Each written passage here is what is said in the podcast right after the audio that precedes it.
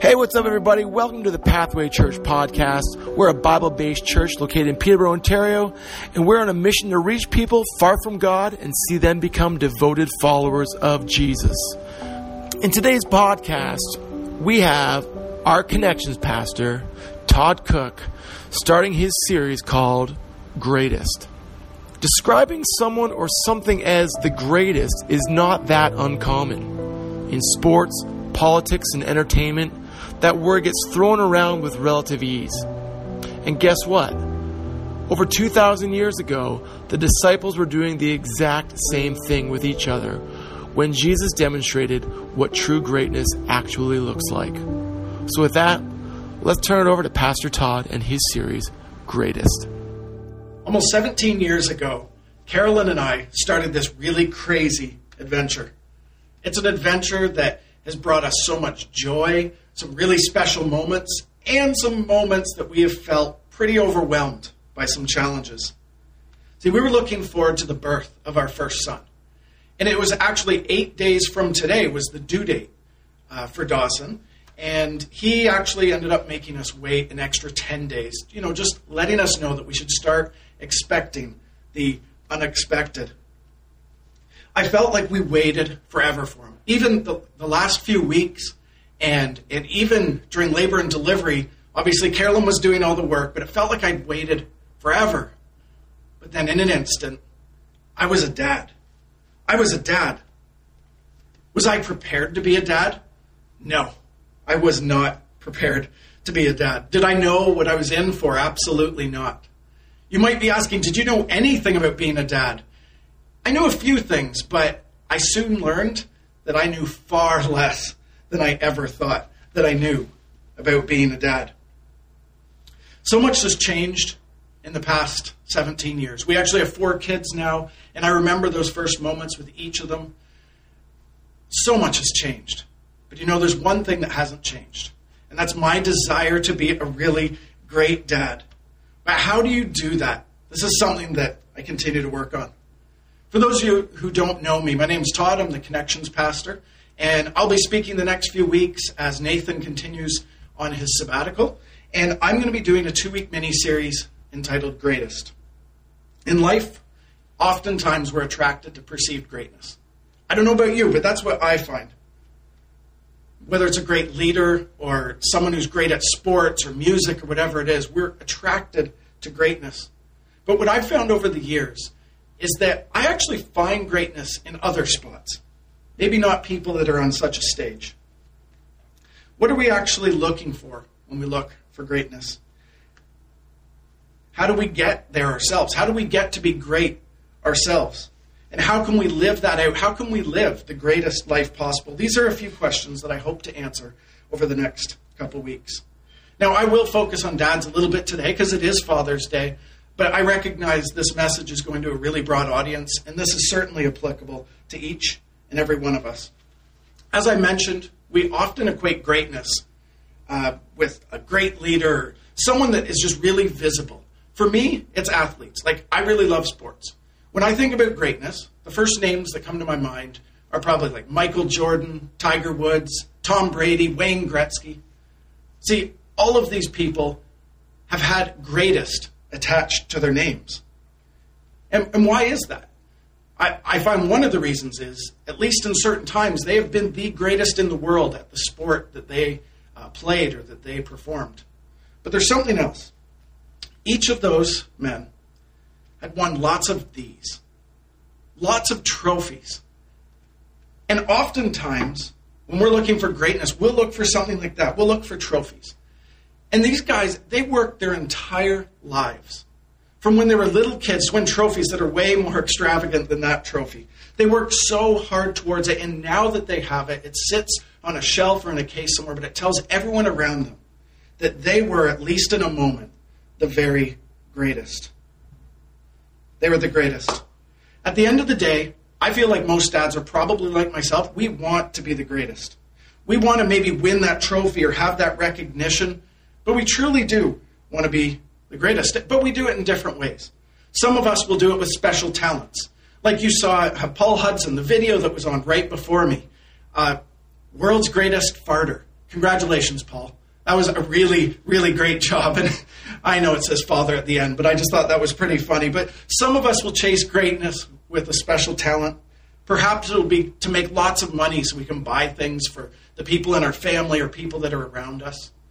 For some of us, we actually are chasing after greatness by trying to be liked by everyone. Another way that I find dads do this a lot is to achieve things, and not just for themselves. Like this trophy is an example right here. This is actually a trophy that one of my kids won at a tournament. And I can assure you, there are arenas all over North America, all over the world, that are filled with people, filled with dads, filled with moms that are actually trying to win one of these trophies through their kids. It's so easy to get sucked into. And as much pride as you can have in, in these things sometimes, do they really and truly bring you to greatness? Because sometimes I find that we can get a little off base when we're looking for this. We get a little off base with what greatness looks like and how to get there. Because, you know what, honestly, it can just be confusing. And a prime example is this this right here. This trophy says best parent. And I think I've talked about this before.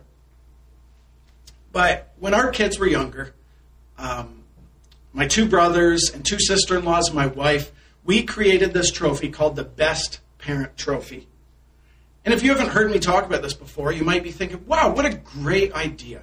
What a great way to encourage each other to do the best job you possibly could to be the greatest parent you can. And you could say that. You would be entirely wrong, though. That's not at all what this trophy was about. In fact, best parent was a very sarcastic statement. You know what? Some trophies, like this one, are just misleading. See, for us, I remember getting the trophy the one time when I brought my family to watch a great movie. See, our dog had just died two weeks before, so I brought them to watch a movie called A Dog's Purpose. I don't know if you've seen that movie. It's basically a movie where a dog keeps dying over and over again. Terrible choice. I got the trophy. Then there was the time my, my brother and sister in law, Chad and Madison, they were at a Blue Jays game and they lost Liam. And they go and talk to a security guard. And he's like, What is he wearing? He's wearing a Jays jersey. Uh, Chad and Madison, you guys get the trophy. There was the time that we left Kayla in a strolling parking lot at Disney. And there were so many other instances. There was hot tub covers that got knocked over on kids, tailgates that fell on kids' heads and some other things that I probably would be best not to mention. The one thing that you might notice is you're like, well, I thought it was the three of you, like your two brothers and two sister in laws and wife. I didn't hear anything about Dan and Abby. That's true. I can only remember one instance of them ever getting the trophy. But you know what? That's a different sermon. That has nothing to do with humility. That's actually honesty. They didn't tell us a thing. The point is, sometimes the trophies that we chase in life are very misleading. We can be chasing the wrong thing entirely sometimes, can't we? Something we perceive as great might not actually be great. And fortunately, we're not the first people to do that. Because in the Bible, we have examples of people that did that as well.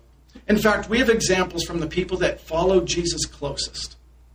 And I'm just going to read uh, two short uh, parts of Scripture, and then we're going to land uh, somewhere else. Just to give you a bit of context. So, what I'm going to do is I'm going to look in the book of Mark first. And as we look, I'm looking at uh, chapter 7, and Jesus is preaching some sermons. Uh, he's healing people, he feeds thousands of people, more sermons, more healings. And then we get into chapter 9, and there's this transfiguration, this incredible moment where Jesus and a few of the disciples are there and Elijah and Moses, people that had died long ago, are appearing before them. And then more healings. So at this point, I would be thinking the disciples are like, wow, Jesus is the greatest. And this is where we land in Mark 9, verse 33. And they came to Capernaum, and when he was in the house, he asked them, What were you discussing on the way? But they kept silent, for on the way they argued with one another about who was the greatest. And he sat down and called the twelve, and he said to them, If any one of you would be first, he must be last, and must be servant to all. Jesus was doing all of this amazing stuff, and what are the disciples doing? They are arguing over which of them is the greatest. They were completely off base. How does this even make sense when you read the story? But Jesus set them straight here, right? Well, actually, if we turn one chapter over, and uh, so we're reading in Mark 10, and I'll just read verse 37 here, and this is a couple more of them.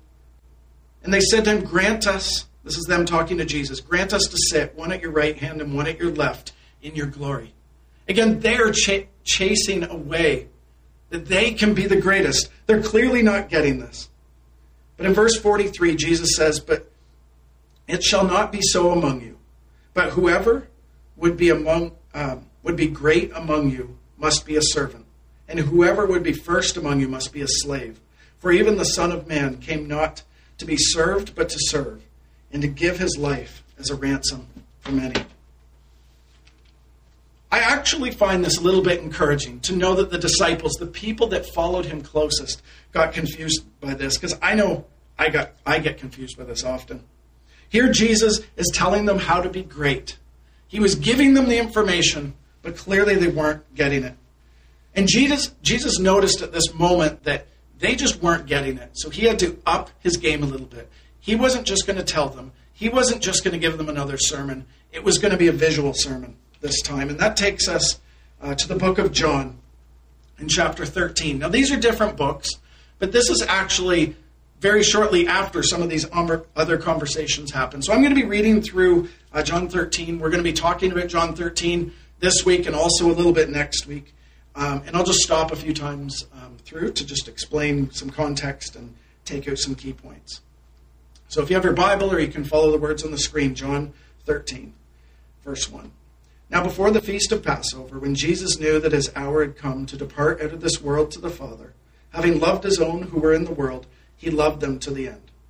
During supper, when the devil had already put it into the heart of Judas Iscariot, remember that name, Simon's son, to betray him, Jesus, knowing that the Father had given all things into his hands, and that he had come from God and was going back to God, he rose from supper. He laid aside his outer garment, and taking a towel, he tied it around his waist. So, just to give you a bit of context here, the disciples are all meeting together with Jesus. Passover meal, this is a really big deal. Like think Thanksgiving dinner, Christmas dinner, this is a really big deal, and they're getting together. Now, culturally, what would happen is they would all have really dirty feet.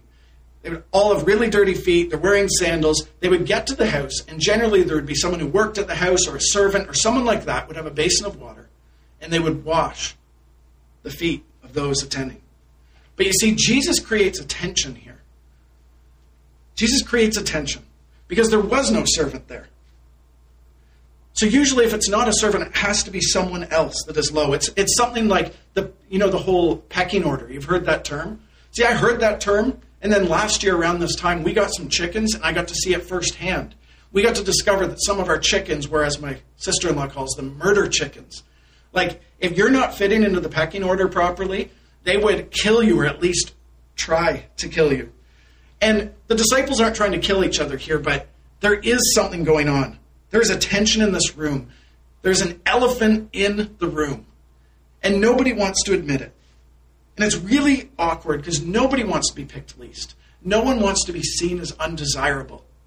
And please don't forget, these are the same disciples that just weeks, maybe months before, were arguing about who is the greatest, who is the greatest. Certainly, not any of them wanted to be the one that was washing everyone else's feet and admitting that they were lowest. But then the tension when Jesus assumes the posture of the servant. He assumes the posture that any one of them would have been right to assume, but Jesus starts going there. And as I read the Bible, I think it's important to try and really feel what they're feeling. And the closest thing I could think to this, I don't know if any of you have been there, but if someone had asked you, like if my wife Carolyn has asked me to do something at home, whether it be a chore or to move something heavy, whatever that is, and she'll ask me, and sometimes I do it right away, and oftentimes I will put it off.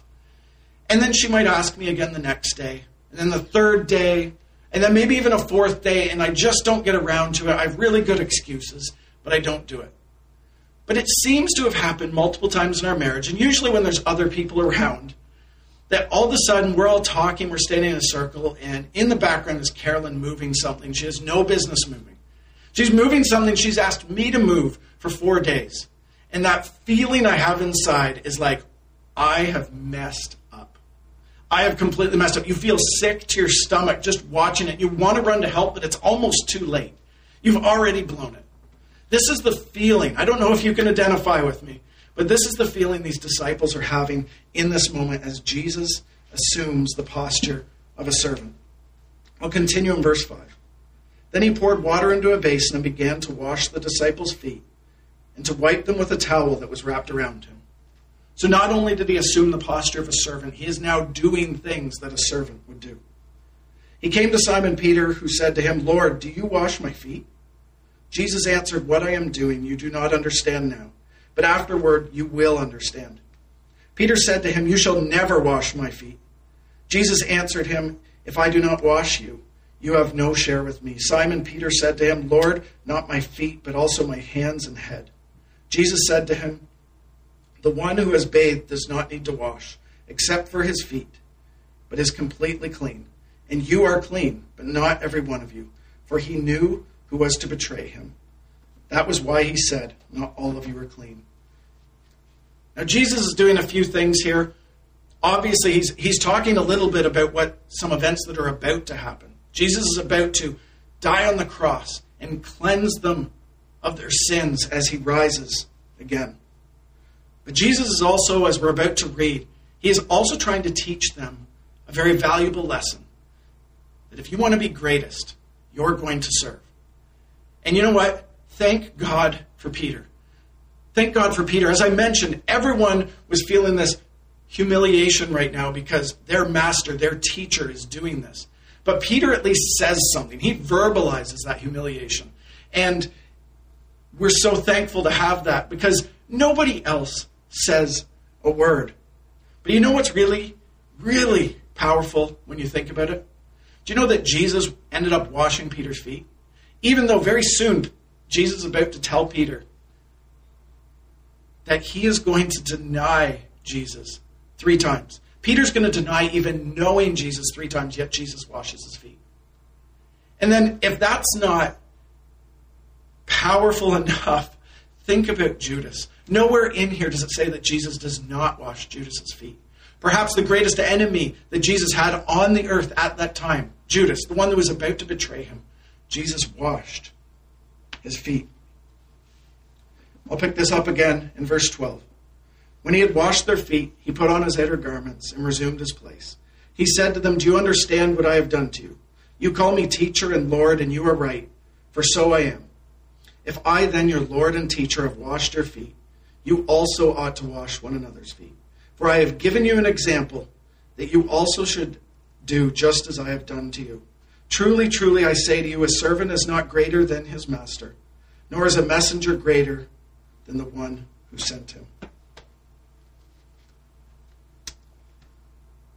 The disciples missed this message the first two times Jesus said it. I would hope that at the end of this visual sermon, seeing Jesus actually do what he was telling them to do, it must have hit home in a much different way. And he gives us that example to serve one another. Now, I just want to take a couple minutes and, and, and pull three truths about greatness. Again, we're talking about greatness the next two weeks. Three truths about greatness that we can get out of this passage. The first one would be the only way to true greatness is humility. It is choosing the towel over trophies. It is choosing service over recognition from others and other people lifting us up. See, everyone knows that the trophy says, hey, look at me. Look at what I did. Look at how good I am. But we know, if we meet a person who talks like that, we know that's not greatness.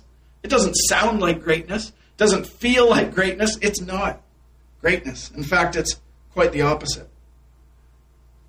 But you know, and I know, we know instinctively when we've met those people that are truly humble, when we've met those people in life that are lifting other people up, we know that there's something there that is great.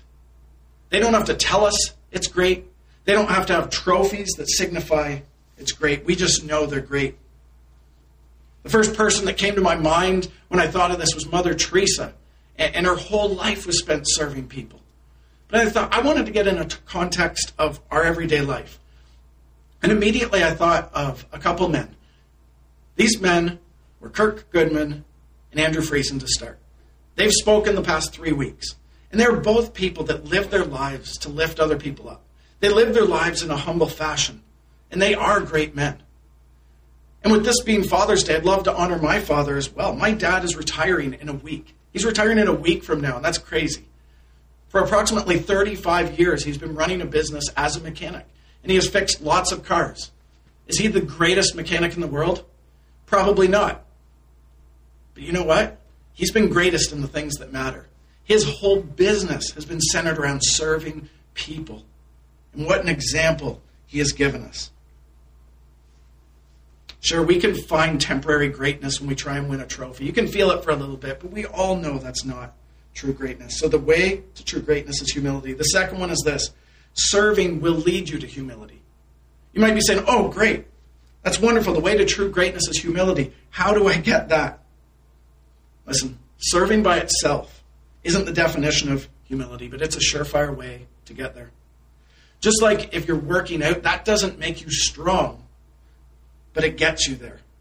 Just like any other virtue, nobody can just become humble. You can't just do that. There's work involved.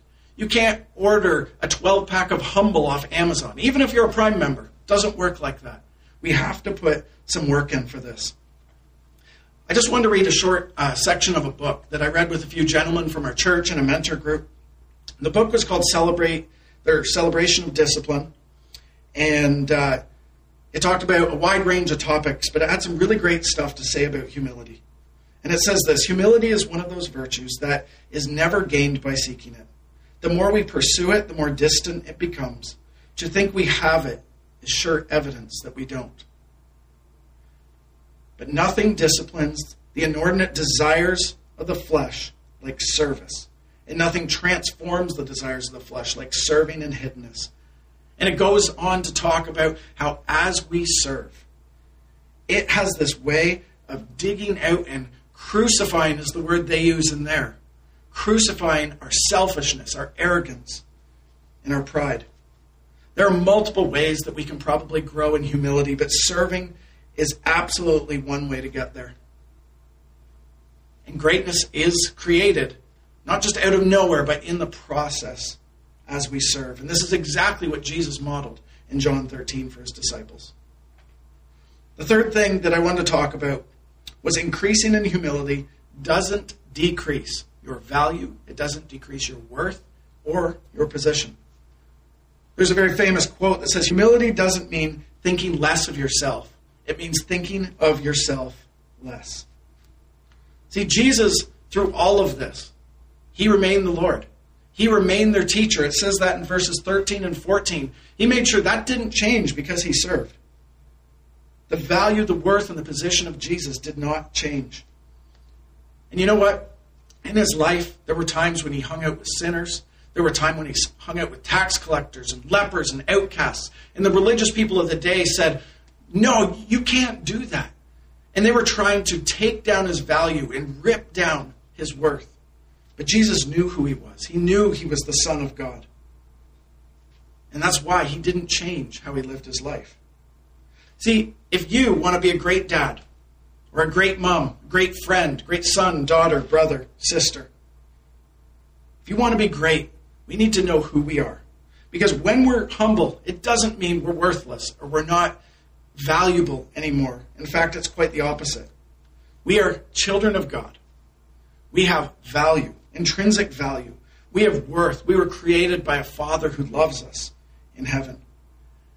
And if we somehow lose that in the process of trying to be humble, we're going to fall in two traps. Number one, we're going to stop serving. Because as people look at us as inferior and tell us we're not worth anything, if we start believing them, we're going to stop serving. We just are. We can't believe that lie. The other is that we all have positions in life. Again, today's Father's Day. Dads, Am I saying you should serve your kids? Yes. But there is a way and a place to do that. Should we do absolutely everything for our kids their entire lives? No. No, that's actually harmful to our kids. And it, it happens sadly in our culture so often right now. But in our position as father or as mother or maybe as mentor, Our job is actually to teach them, to show them the way, to enable them to serve other people, and then to model it. See, we don't want to do absolutely everything. Our, our position doesn't disappear just because we're being humble. So, the way to true greatness is humility. Serving will lead to humility. And increasing in humility doesn't decrease your value, worth, or position. So we might think that being the greatest is this really complex thing, but it's actually quite simple. It actually starts with just a choice. We need to choose to serve. And as we do this, I truly believe that we will start to live a life and become a person that lines up with what Jesus defined as great. So, this week, today, in a month, I would encourage you when someone needs help to choose to serve. When there's a job out there that seems menial or seems below you, I would encourage you to choose to serve. When someone needs compassion, perhaps they need a listening ear, an empathetic ear, sit, be with them, and listen. See, and sometimes we get confused. We're going after the trophy. Someone like that, we're trying to offer advice. We want to solve all their problems. And I know I've certainly done that. I mentioned Kirk earlier. This is something that he's really taught me. But actually, in most of those moments, maybe not all, but in most, we are choosing to serve when we just sit there in silence and have our presence be there. But there's so many ways we can serve. Financially, we can choose to serve. As Andrew mentioned last week, volunteering at church, maybe a youth shelter. Um, there's so many ways around the city, a soup kitchen. We can choose to serve. When we feel like something is below us, we can choose to serve. When someone has done something to us, but we actually ended up not getting hurt, but we could tell the motivation wasn't right. See, we can choose to try and punish them with our silence or losing our friendship, or we can maybe let them off the hook. We can choose to serve in that way. And as the passage in that book said, one of the most significant things we can do in our life when nobody is watching, I want to encourage you to choose to serve. This is something that every single one of us, I love this part of uh, the message that every single one of us, as soon as this is done, we can choose to do this. Many things in life are really complex and challenging, but literally everyone watching can choose to serve. And as we choose to serve, that is going to strip out from the inside of us, bit by bit, the selfishness, the pride, and the arrogance. But when it does it, it doesn't just leave a hole in us, it actually leaves room for something to grow. That is humility and that is greatness as Jesus defined it. So as I end today, I'm looking at a list of things. I don't have time to share them with you right now. I'm looking at a list of five or six things right now, ways that I know I've missed it in being a dad. And the common thread in these things, those things were ended up being all about me. They ended up being all about me. But I have another list here. Same number of things. And these are moments, these are times that I felt like I truly was being a great dad. And the common denominator there is that it was all about them, all about lifting them up and encouraging them. And when I have an opportunity to speak, I want to encourage you to take steps closer to Jesus. I want to encourage you in your faith. And I think the best way that I could do that today is to be just really clear. So, dads, moms, sons, daughters, friends, grandparents, everyone that's listening right now, if you hear anything today, I hope you'll hear this. You will find greatness when you choose to serve. You'll find that greatness in yourself and you'll find it in other people as well. You'll see it like you've never seen it before. It's very simple. As we choose to pursue the towel instead of trophy, when we choose to lift others up instead of lifting ourselves up, in all of our contexts, in all of the ways that our lives are different, in all our, the ways that our lives are the same, as we choose to serve, Jesus is going to do something in our hearts. He's going to transform us and He is going to cultivate true greatness. Now, next week, we'll be discussing what that lived out greatness looks like and how once we start living it, we will find that it will lead us to the most fulfilling life that we could possibly live, that is meaningful, that is joyful, that is impactful. But for this week, please, one thing, one step at a time, I want to encourage you to choose to serve. Thank you, Todd, for that amazing message. And thank you all for listening to our podcast. Don't be a stranger. Please be sure to follow us on all of our socials to keep up with what's going on.